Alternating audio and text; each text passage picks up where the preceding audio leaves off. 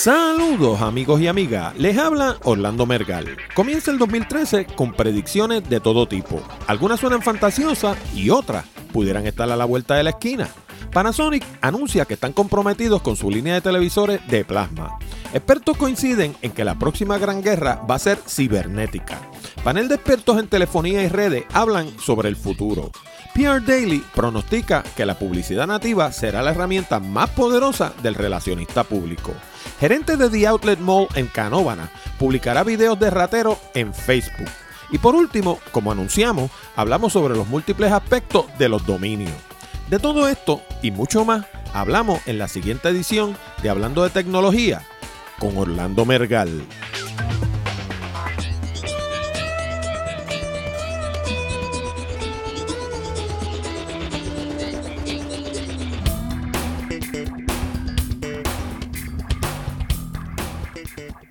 Saludos nuevamente amigos y amigas y bienvenido a una nueva edición de Hablando de Tecnología con este que les habla Orlando Mergal.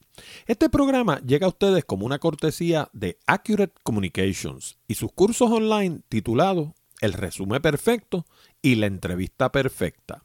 Si de verdad quieres encontrar empleo o tienes algún amigo o familiar que esté desempleado, no adivinen más 12 ejecutivos de recursos humanos de compañías de clase mundial revelan los secretos para encontrar un empleo en el mercado competido de hoy en día. Para más detalle, visita www.aprendensucasa.com. Y recuerda que puedes enviar tus ideas, sugerencias o preguntas a nuestro correo electrónico contacto de tecnología.com.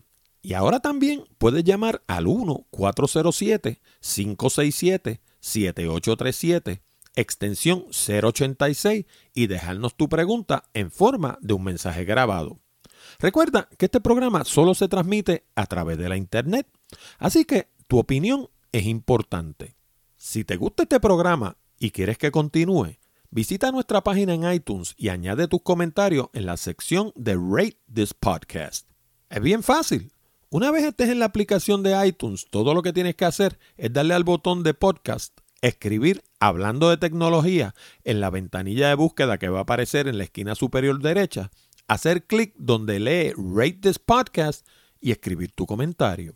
Ahora, si eres de esas personas que escuchan el programa directamente en la página www.hablandodetecnología.com, todo lo que tienes que hacer es darle clic al botón que lee suscribirte y te va a llevar al mismo sitio. Recuerda, tu recomendación es importante. Ahora, si formas parte de nuestra audiencia original, habrás notado que cambiamos totalmente el diseño de nuestra página. Ahora, hablando de tecnología, funciona a base de la popular plataforma WordPress y utiliza el más reciente diseño conocido como Responsive Design. ¿Qué quiere decir eso? Significa que la página se adapta al dispositivo que estés utilizando para visitarla. En otras palabras, se ve igualmente bien en tu computadora regular, en tu tableta o en tu teléfono celular. Pero hay más.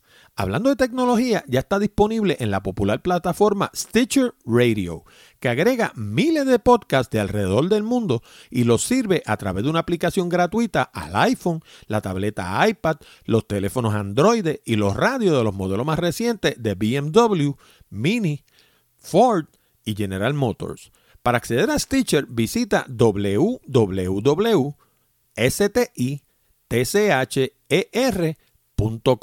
y vas a la aplicación que corresponde a tu equipo. Ahora tienes muchas más opciones para escuchar hablando de tecnología. Finalmente, si tienes amigos o familiares que le interese el mundo de la tecnología, háblale del programa. Nuestra meta es llevar hablando de tecnología a todos los confines del ciberespacio hispanoparlante. Pero no lo podemos hacer solo. Por eso, tu ayuda es importante. Recuerda, la dirección de internet es www.hablandodetecnología.com. También nos puedes encontrar en iTunes bajo la sección de podcast de tecnología. Y ahora vamos a las noticias más destacadas de la semana. Bueno, y el 2013 comenzó con predicciones de todo tipo. Algunas suenan fantasiosas, y otras podrían estar a la vuelta de la esquina. La semana pasada hablamos de un rumor que anda corriendo por ahí de que Apple está trabajando en un reloj que tendría un teléfono integrado y una conexión Bluetooth para usarlo con manos libres. Por su parte, Google está alegadamente trabajando en unos nuevos espejuelos en los que el usuario vería una pequeña pantalla en una de sus esquinas. También nos llega noticia de que Microsoft está trabajando en unos anteojos similares en los que todo el cristal proyectaría data. Todos estos inventos forman parte de la nueva ola conocida como Wearable Technology, en la que los expertos vaticinan que la gente va a llevar la tecnología encima como parte de su indumentaria. Por su parte, los fabricantes de automóviles están apostando a convertir la cabina de sus vehículos en una especie de nube de datos rodante. El primero en abrazar esta estrategia fue Ford con su sistema Sync, cuyo eslogan es ambas manos en el guía y ambos ojos en la carretera. La integración en los vehículos Ford funciona a base de botones en el guía y comandos de voz. Entre las primeras aplicaciones en aparecer en los vehículos Ford estuvieron Pandora y Stitcher Radio, que ofrecen una gran variedad de programación a través de la Internet. No obstante, durante este pasado fin de semana anunciaron durante el Consumer Electronics Show, conocido comúnmente como CES, que estarían añadiendo The Wall Street Journal Radio, USA Today, Kaliki, Amazon, AHA Radio, Rhapsody y Greater Media. Como parte de su sistema de navegación, añadieron Glimpse y B. Copley. Este último tiene que ver con sugerencias para citas amorosas. Por su parte, Kia y Hyundai anunciaron que sus vehículos vendrán equipados con Google Maps. Otra tendencia es la integración de estos sistemas con los teléfonos inteligentes. Esto hará posible aplicaciones que le informen al conductor sobre el funcionamiento del vehículo. Otra compañía que ha abrazado este concepto es General Motors. Todos los manufactureros coinciden en que la seguridad es el elemento primordial dentro de la cabina de un vehículo. Por eso son sumamente celosos a la hora de aprobar aplicaciones que se sincronicen con sus vehículos. Así que, si pensabas sembrar ñames en Farmville mientras transitas por el expreso, olvídate de eso y pon los ojos en la carretera. Bueno, y hablando de CES, Panasonic anunció que está comprometida de lleno con mantener e inclusive aumentar su línea de televisores planos de plasma. Panasonic es el principal productor de televisores de plasma del Japón luego de que Pioneer decidiera descontinuar su excelente línea de plasmas conocidos como Curio. Los televisores de plasma tienen ventajas y desventajas cuando los comparamos con los modelos de LCD. Vamos a ver primero las desventajas. Tradicionalmente se decía que los televisores de plasma padecían de burning. Burning, eh, imagínenlo de esta manera. Supongan que usted pone constantemente a MTV. Pues los que ven MTV habrán notado que MTV en la extrema eh, derecha abajo de la pantalla tiene lo que se llama un bug. Un bug es el loguito de MTV que se queda ahí permanentemente y no importa que cambien los, los videos, cambien, vengan anuncios, no importa lo que pase en la pantalla, ese bug de MTV va a estar ahí constantemente. Pues si usted ve o veía, porque eso lo han corregido bastante, si usted veía MTV en un plasma, pues resulta que ese box se le quedaba como grabado en la pantalla y cuando usted cambiaba, digamos, para el canal 4 o para cualquier otro canal, seguía viendo la sombra de ese box de MTV quemado en la pantalla y por eso eso se llamaba burning. También la gente que juegan en, la, en, en el televisor, como por ejemplo la gente que tiene PlayStation o unidades de Nintendo o lo que fuera, esa esas pantallas de esos juegos tienen unas partes que son constantes, que no cambian. Por ejemplo, arriba donde lleva el score. O... Hay ciertas cosas dentro de esa pantalla que son constantes, que no importa lo que se mueva en la pantalla, eso siempre está ahí. Pues pasaba lo mismo. Si usted cogía un plasma para jugar en él, luego cuando venía a ver una película, todas esas imágenes que eran fijas en el juego se le quedaban quemadas en la pantalla y, y, habían casos que sencillamente eso se quedaba ahí permanentemente porque si era un televisor que lo usaban constantemente para jugar en él, pues terminaban por quemársele esas imágenes en la pantalla y luego no importa lo que viera, pues seguía viendo la sombra esa en la pantalla. Pues eso lo han mejorado bastante en los plasmas, pero todavía se dice que los plasmas padecen de burning. Además, los televisores de plasma requieren de un ambiente más oscuros para apreciar la fidelidad de colores. Por su parte, los televisores LCD se ven perfectamente bien en la claridad y no padecen tampoco de burn-in. Por el lado positivo, los televisores de plasma ofrecen colores mucho más vivos y muchísimo más detalle en las áreas de sombra. Además, se ven perfectamente bien cuando miramos la pantalla de lado. Además, no se ven borrosos cuando la escena incluye movimientos rápidos, como por ejemplo cuando vemos cosas que tienen que ver con deporte o películas de acción. Por su parte, los LCD han mejorado muchísimo en cuanto a la saturación de los colores, pero todavía los televisores de plasma se ven más vivos. Y en cuanto al detalle en la sombra, muchos LCD, particularmente los más económicos, proyectan una gran plasta negra en las áreas de sombra donde un plasma podría ofrecer muchísimo más detalle. ¿Y dónde fallan miserablemente los LCD? Pues en las escenas que incluyen movimientos rápidos y cuando los miramos de lado. Haz la prueba y mira a ver si tengo razón o no. En cuanto a la marca Panasonic, tengo que decirles lo siguiente. Sus equipos son excelentes, pero en lo que a mí respecta, mi experiencia con ellos en términos de servicio ha sido horrible. De hecho, en Puerto Rico cerraron el centro de servicio que tenían en Carolina, que de hecho era malísimo, y ahora el servicio se obtiene a través de terceros. Una época en la que tuve mucho equipo Panasonic, pero hace unos años decidí que cada vez que se me dañe uno de estos equipos, sencillamente lo voy a botar y comprarlo de otra marca. Es una pena, porque de nuevo, los equipos son buenísimos, pero las compañías, todas las compañías, tienen que entender que producir un producto de calidad es solamente el primer paso. De ahí en adelante, el servicio es lo que cuenta. Bueno, y según los expertos, la próxima gran guerra va a ser cibernética. Hace poco más de un año hablamos en el programa del virus TalkNet y cómo tenía la peculiaridad de que solo atacaba los sistemas de control de las instalaciones nucleares iraníes. Cualquier apariencia de que la Agencia Central de Inteligencia norteamericana estuviera detrás de dicho virus no era más que una pura casualidad. Ahora la cosa es a la inversa. Según el New York Times, la serie de recientes ataques cibernéticos contra bancos norteamericanos es obra inequívoca del gobierno iraní.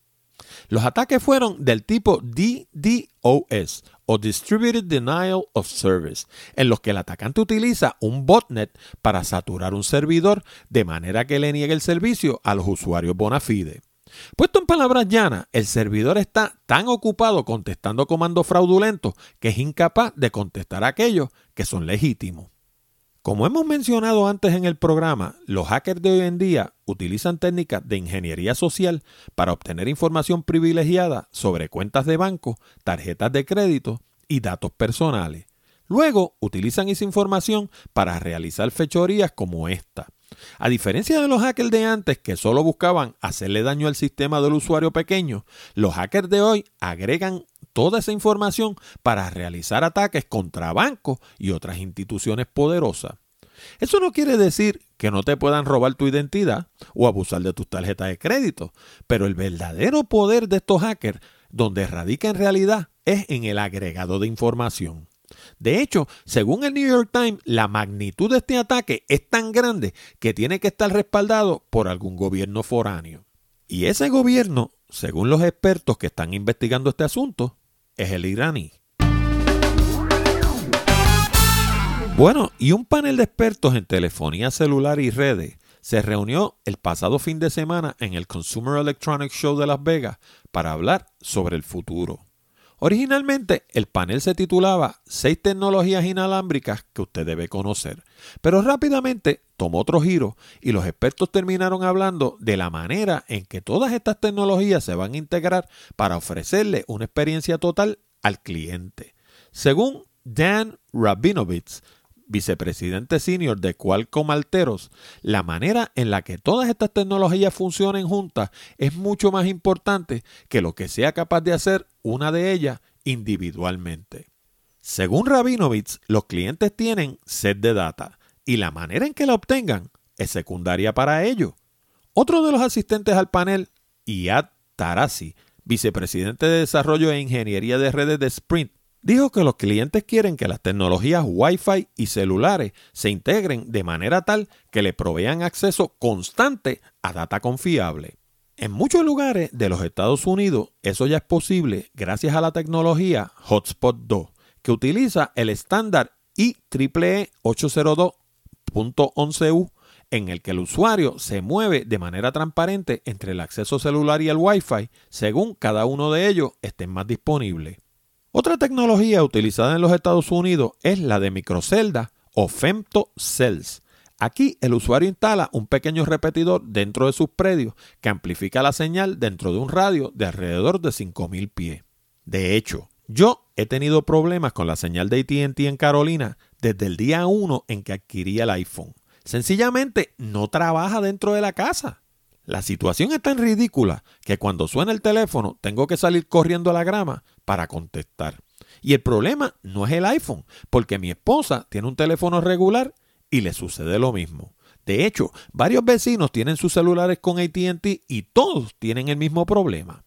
El año pasado, cansado de quejarme sin éxito con el personal local de ATT, le escribí directamente al presidente de la empresa en los Estados Unidos. La atención fue inmediata. Uno de sus ayudantes se comunicó conmigo y hasta me envió uno de esos femtocells para resolver el problema. Cuando llegó, a que no saben lo que pasó. No funciona en Puerto Rico. Así que sigo con el mismo walkie-talkie. Nada, que la vida en Macondo no hay como buscarle la vuelta. Para finalizar esta historia, los miembros del panel coinciden en que todavía falta mucho camino por andar antes de que la integración de redes sea una realidad. Pero una cosa es segura, ese es el futuro. Oiga, y según PR Daily, la orden del día en el mundo de las relaciones públicas para el 2013 va a ser la publicidad nativa. Quise incluir esta noticia porque llevo varios años hablando de ese mismo tema en mi blog Picadillo.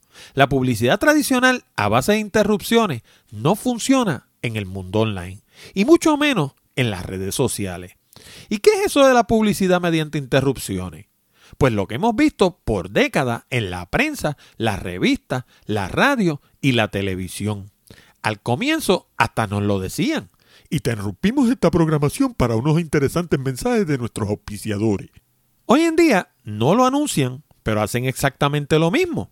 Cójase cualquier periódico y va a ver que está lleno de anuncios al punto de que muchas veces nos da trabajo encontrar las noticias.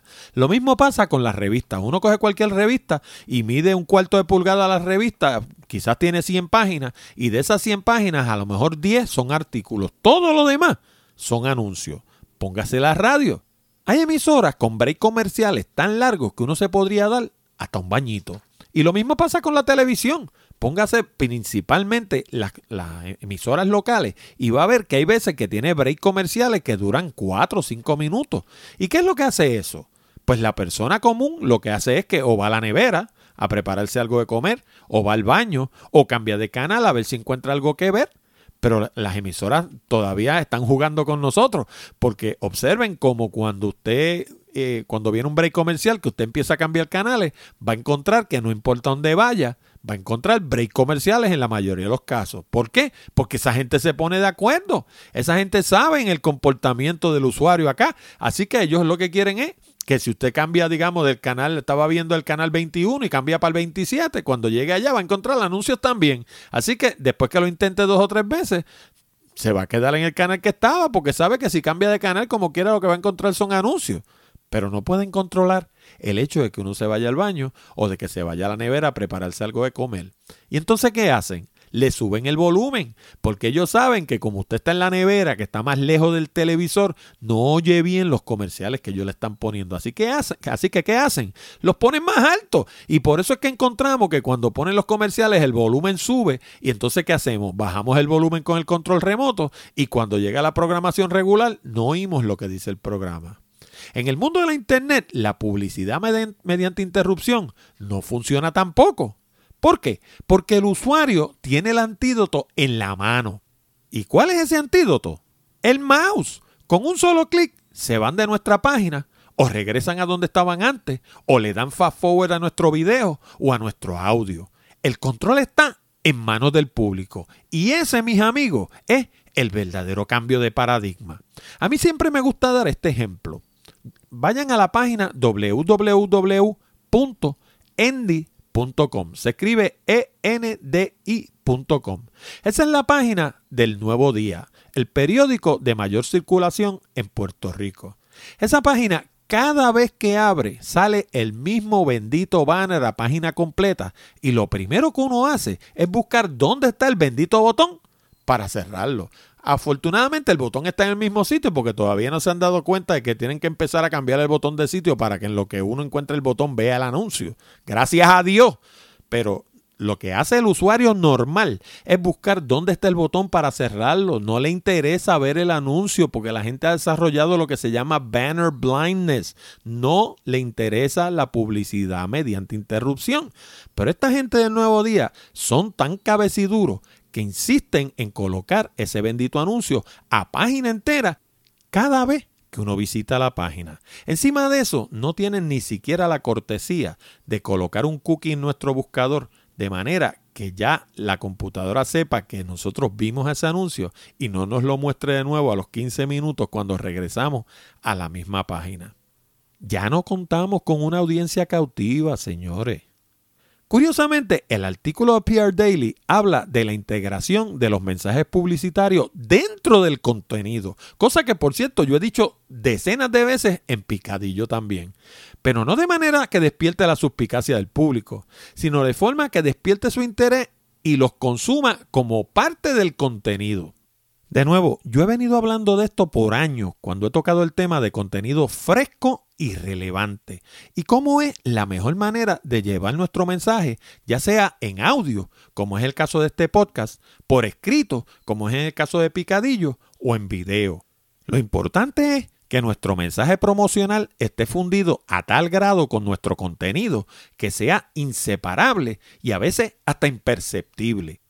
El año pasado, Google también contribuyó a darle la estocada final a la publicidad tradicional en la red, con las revisiones a su algoritmo tituladas Panda y Penguin. A pesar de que estas revisiones estaban dirigidas a eliminar la duplicidad y la redundancia, lo cierto es que van a obligar aún más a los dueños de sitios en la Internet a producir contenido que verdaderamente sea fresco y relevante. Y aquellos que insistan en los anuncios tradicionales como los pop-ups, los banners y hasta los anuncios tradicionales de 30 segundos insertados en programas como este, van a ver sus esfuerzos ser cada día menos efectivos. Bueno, y esta mañana descubrí una noticia interesantísima en el nuevo día. Resulta que la gerencia de The Outlet Mall en Canóvana publicará videos de rateros en Facebook. La noticia, como les dije, llegó al cierre de esta edición. Pero aparentemente la gerencia del mall está harta de que se registren entre dos y tres robos diariamente. Así que publicarán videos en los que se vea la cara de los ladrones. Supongo que la idea es que se abochornen cuando los expongan ante sus pares. O quizás que alguien los ayude a identificarlos y localizarlos. Aquí yo veo dos errores. El error número uno es algo que uno aprende cuando está en el mundo del mercadeo, que, quiere, que se dice que uno no es su propio cliente. Mucha gente comete el error de hacer las campañas pensando en ellos. Y como a ellos les gusta y como ellos creen que eso es una buena idea, pues ellos piensan que todo el mundo piensa como ellos y que le va a gustar también y van a creer que es una buena idea. Pero uno no es su propio cliente. El cliente piensa como quiera y uno pues, pues, pues, pues piensa como piensa, ¿no? Pues ¿qué pasa? Esta gente no tiene ningún rubor. Esta gente no se abochorna. Al contrario, lo que puede suceder es que los convierte en héroes. Porque entonces van a estar en Facebook y van a llamar a todos los panitas para que los vean allí. Porque mira, yo estoy en Facebook y mira el videito que me cogieron mientras estaba haciendo mi fechoría. Así que tienen que tener mucho cuidado con eso. Y tienen que recordar también que la Internet hoy en día se considera un medio. El error número dos que podrían estar eh, cometiendo es que se pueden exponer una demanda por difamación. Yo me asesoraría con un abogado que se especialice en media law antes de seguir adelante con esta idea. Probablemente el señor Guillermo Pérez, gerente general del mencionado mall, tenga las mejores intenciones del mundo. Pero cuidado, porque puede terminar en un litigio legal en el que el beneficiado sea el caco. ¿Por qué? Porque para, empezar, según yo tengo entendido, mientras uno no saque una mercancía de una tienda, no importa que haya un video que me vea metiéndola, él, él, alega que el grueso de la gente que están robando en el mall son mujeres, ¿verdad? Pues no importa que haya un video donde yo aparezca, digamos, cogiendo un reloj y metiéndolo en la cartera. Lo que, lo que importa es que me cojan en la puerta con el reloj dentro de la cartera. Pero el video que me coge metiendo el reloj en la cartera dentro de la tienda, ese video no es prueba ninguna porque yo puedo coger el reloj, meterlo en la cartera y cuando llegue al frente sacarlo y pagarlo. Y eso no es robo. Eso es un comportamiento que ciertamente no es normal y ciertamente no es lo que uno quisiera, pero no es robo. Robo es cuando lo saca por la puerta, mientras tanto no se lo ha robado. Así que con estas cosas hay que tener mucho cuidado porque por uno querer una cosa que quizás a uno, por ejemplo yo, si a mí me ponen un video mío echándome algo a un bolsillo en una tienda y me lo ponen en Facebook, a mí se me caería la cara de vergüenza porque pues yo me crié con unos valores y yo pienso de una manera y soy una persona seria y responsable y eso sería una cosa que a mí me abochornaría. Y, probablemente a este señor Pérez también lo abochornaría, pero él está pensando que la gente que hacen esas cosas piensan como él y no necesariamente así. Así que, señor Pérez, usted no es su propio cliente, ¿sabe? Eh, la gente que hacen eso no tienen vergüenza, son unos rateros y unos pillos y ellos no se avergüenzan como se avergonzaría usted. Lo que sí que tiene que tener mucho cuidado es que no terminen los tribunales en un litigio por difamación. Bueno, y para terminar, vamos a hablar de un tema importantísimo para cualquiera que quiera proyectarse dentro del mundo de la Internet. La semana pasada les anuncié que estaríamos hablando del mundo de los dominios. Vamos a hablar de qué es un dominio, por qué son tan importantes y cómo los podemos adquirir. Básicamente, un dominio es una dirección de Internet escrita de manera que sea inteligible para los seres humanos. Las verdaderas direcciones de Internet funcionan a base de números y se conocen como direcciones de IP.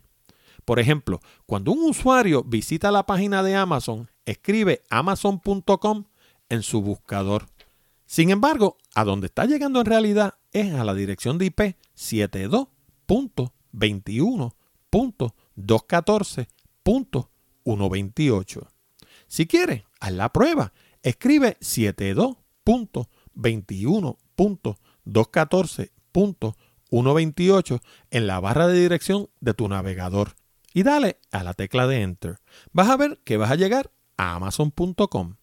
El sistema que se encarga de traducir de un sistema al otro se llama un DNS server y no vamos a entrar en lo que es eso en este programa. Sencillamente imagínalo como una gran guía de teléfono que traduce las direcciones de Internet como las conocemos los humanos a direcciones de IP como las entienden los servidores de Internet. Ahora, para nosotros lo verdaderamente importante es la dirección de Internet o el dominio. ¿Por qué? Porque es la dirección que vamos a utilizar para proyectarnos ante el mundo. Regularmente, cuando vemos un dominio, como por ejemplo el de hablando de tecnología, lo leemos como www.hablandodetecnología.com. Sin embargo, la parte de esa dirección que verdaderamente constituye el dominio es hablandodetecnología.com. El HTTP lo que hace es decirle a nuestro navegador que vamos a comunicarnos utilizando Hypertext Transfer Protocol, que no es otra cosa que el protocolo o lenguaje que hace posible la Internet como la conocemos. Los dos puntitos y las dos diagonales son meramente la manera acordada de escribir direcciones en la Internet. Y las tres W seguidas de un punto son meramente para decir que vamos a movernos a la red mundial o World Wide Web. Sin embargo, ¿quieres que te diga un secreto? En los buscadores modernos de hoy en día, todo lo que tienes que escribir en la mayoría de los casos es el dominio.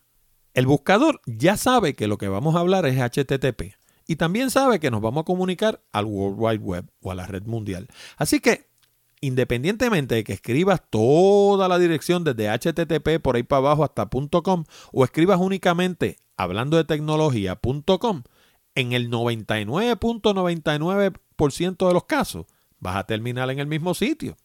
Ahora, si interesas buscar un dominio, lo debes hacer antes de lanzar un negocio, un producto o un servicio. Por ejemplo, yo experimenté con varios posibles nombres para el programa que estás escuchando antes de llamarle hablando de tecnología. Pero la razón por la que opté por ese nombre fue porque el dominio estaba disponible. Y no solo tengo el .com, sino que tengo también hablando de tecnología.biz, .info, .mobi, .net, .org, .tv y .us. A eso se le llama una estrategia de bloqueo. En otras palabras, si alguien tratara de arrancar un programa competidor utilizando un nombre similar bajo cualquiera de esos dominios, va a encontrar que son propiedad de otra persona. Mua. Ah, y por si te estabas preguntando cómo se le llama al sufijo .com, .net, etc., se le conoce como un Top Level Domain o TLD. Ahora, en la Internet los dominios se obtienen como en el viejo este americano. El primero que se los apropie es el dueño. Y al igual que en el viejo oeste, tienes que registrar ese dominio. La organización que controla el registro de dominios en los Estados Unidos y en sus territorios se llama ICANN, I-C-A-N-N, que significa Internet Corporation of Assigned Names and Numbers. Sin embargo, los dominios no se registran directamente con ICANN. Para eso, ellos le otorgan licencia a una serie de compañías cuyo negocio es actuar como intermediario y devengar una comisión. Algunas de las más conocidas son GoDaddy.com, se escribe G-O-D-A-D-D-Y.com, Inom Central, se escribe I-N-O-M-C-E-N-T-R-A-L.com, Hover.com, se escribe H-O-V-E-R.com y networksolutions.com. Esta última es la más antigua, pero ha ido perdiendo clientes porque también es de las más costosas. En lo personal, yo tengo mis dominios que ya ascienden a 212 con GoDaddy. Alguna gente se queja de GoDaddy porque utiliza mujeres sexys como parte de su estrategia publicitaria y constantemente están tratando de venderle algo al visitante. Pero oye, su servicio es de primera. Nunca me han dado un problema y siempre han contestado mis preguntas de manera asertiva y completa. No tengo queja. Y si las mujeres que salen ahí se dejan utilizar, ese es su problema. Yo en eso no soy muy feminista. Sí, yo entiendo lo que la gente dice, que ellos se valen de las mujeres sexy para vender dominio y qué sé yo, pero yo nunca he visto que los geeks sean precisamente los tipos que más se vean atraídos por las mujeres. Así que una cosa y la otra, yo realmente no le veo la relación. Para mí, GoDaddy es bueno, funciona bien, no me da problema, me resuelven cada vez que tengo un problema. Así que para mí son excelentes. Ahora, una vez registres tu dominio, vas a tener que redirigirlo a la cuenta de hosting donde tengas tu página o a donde fuera que resida tu landing page, tu squeeze page, tu blog o lo que fuera. Obviamente, cómo se hace eso va mucho más allá de los objetivos de este programa de hoy. Pero para que tengas una idea, no importa cuál de los dominios de hablando de tecnología escribas en tu navegador, ya sea .biz, .com, .info, .net, .org, .tv o .us, vas a terminar en hablando de tecnología.com. Ah, y quizás te pregunte, ¿para qué alguien puede querer 212 dominios? Pues déjame explicarte.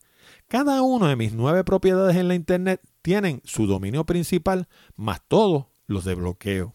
Estos son accrm.com, accuratecommunications.com, aprendensucasa.com, elmundodelosnegocios.com, hablando de tecnología.com, institests.com, puertoricophotography.com, videoalminuto.com y picadilloblog.com.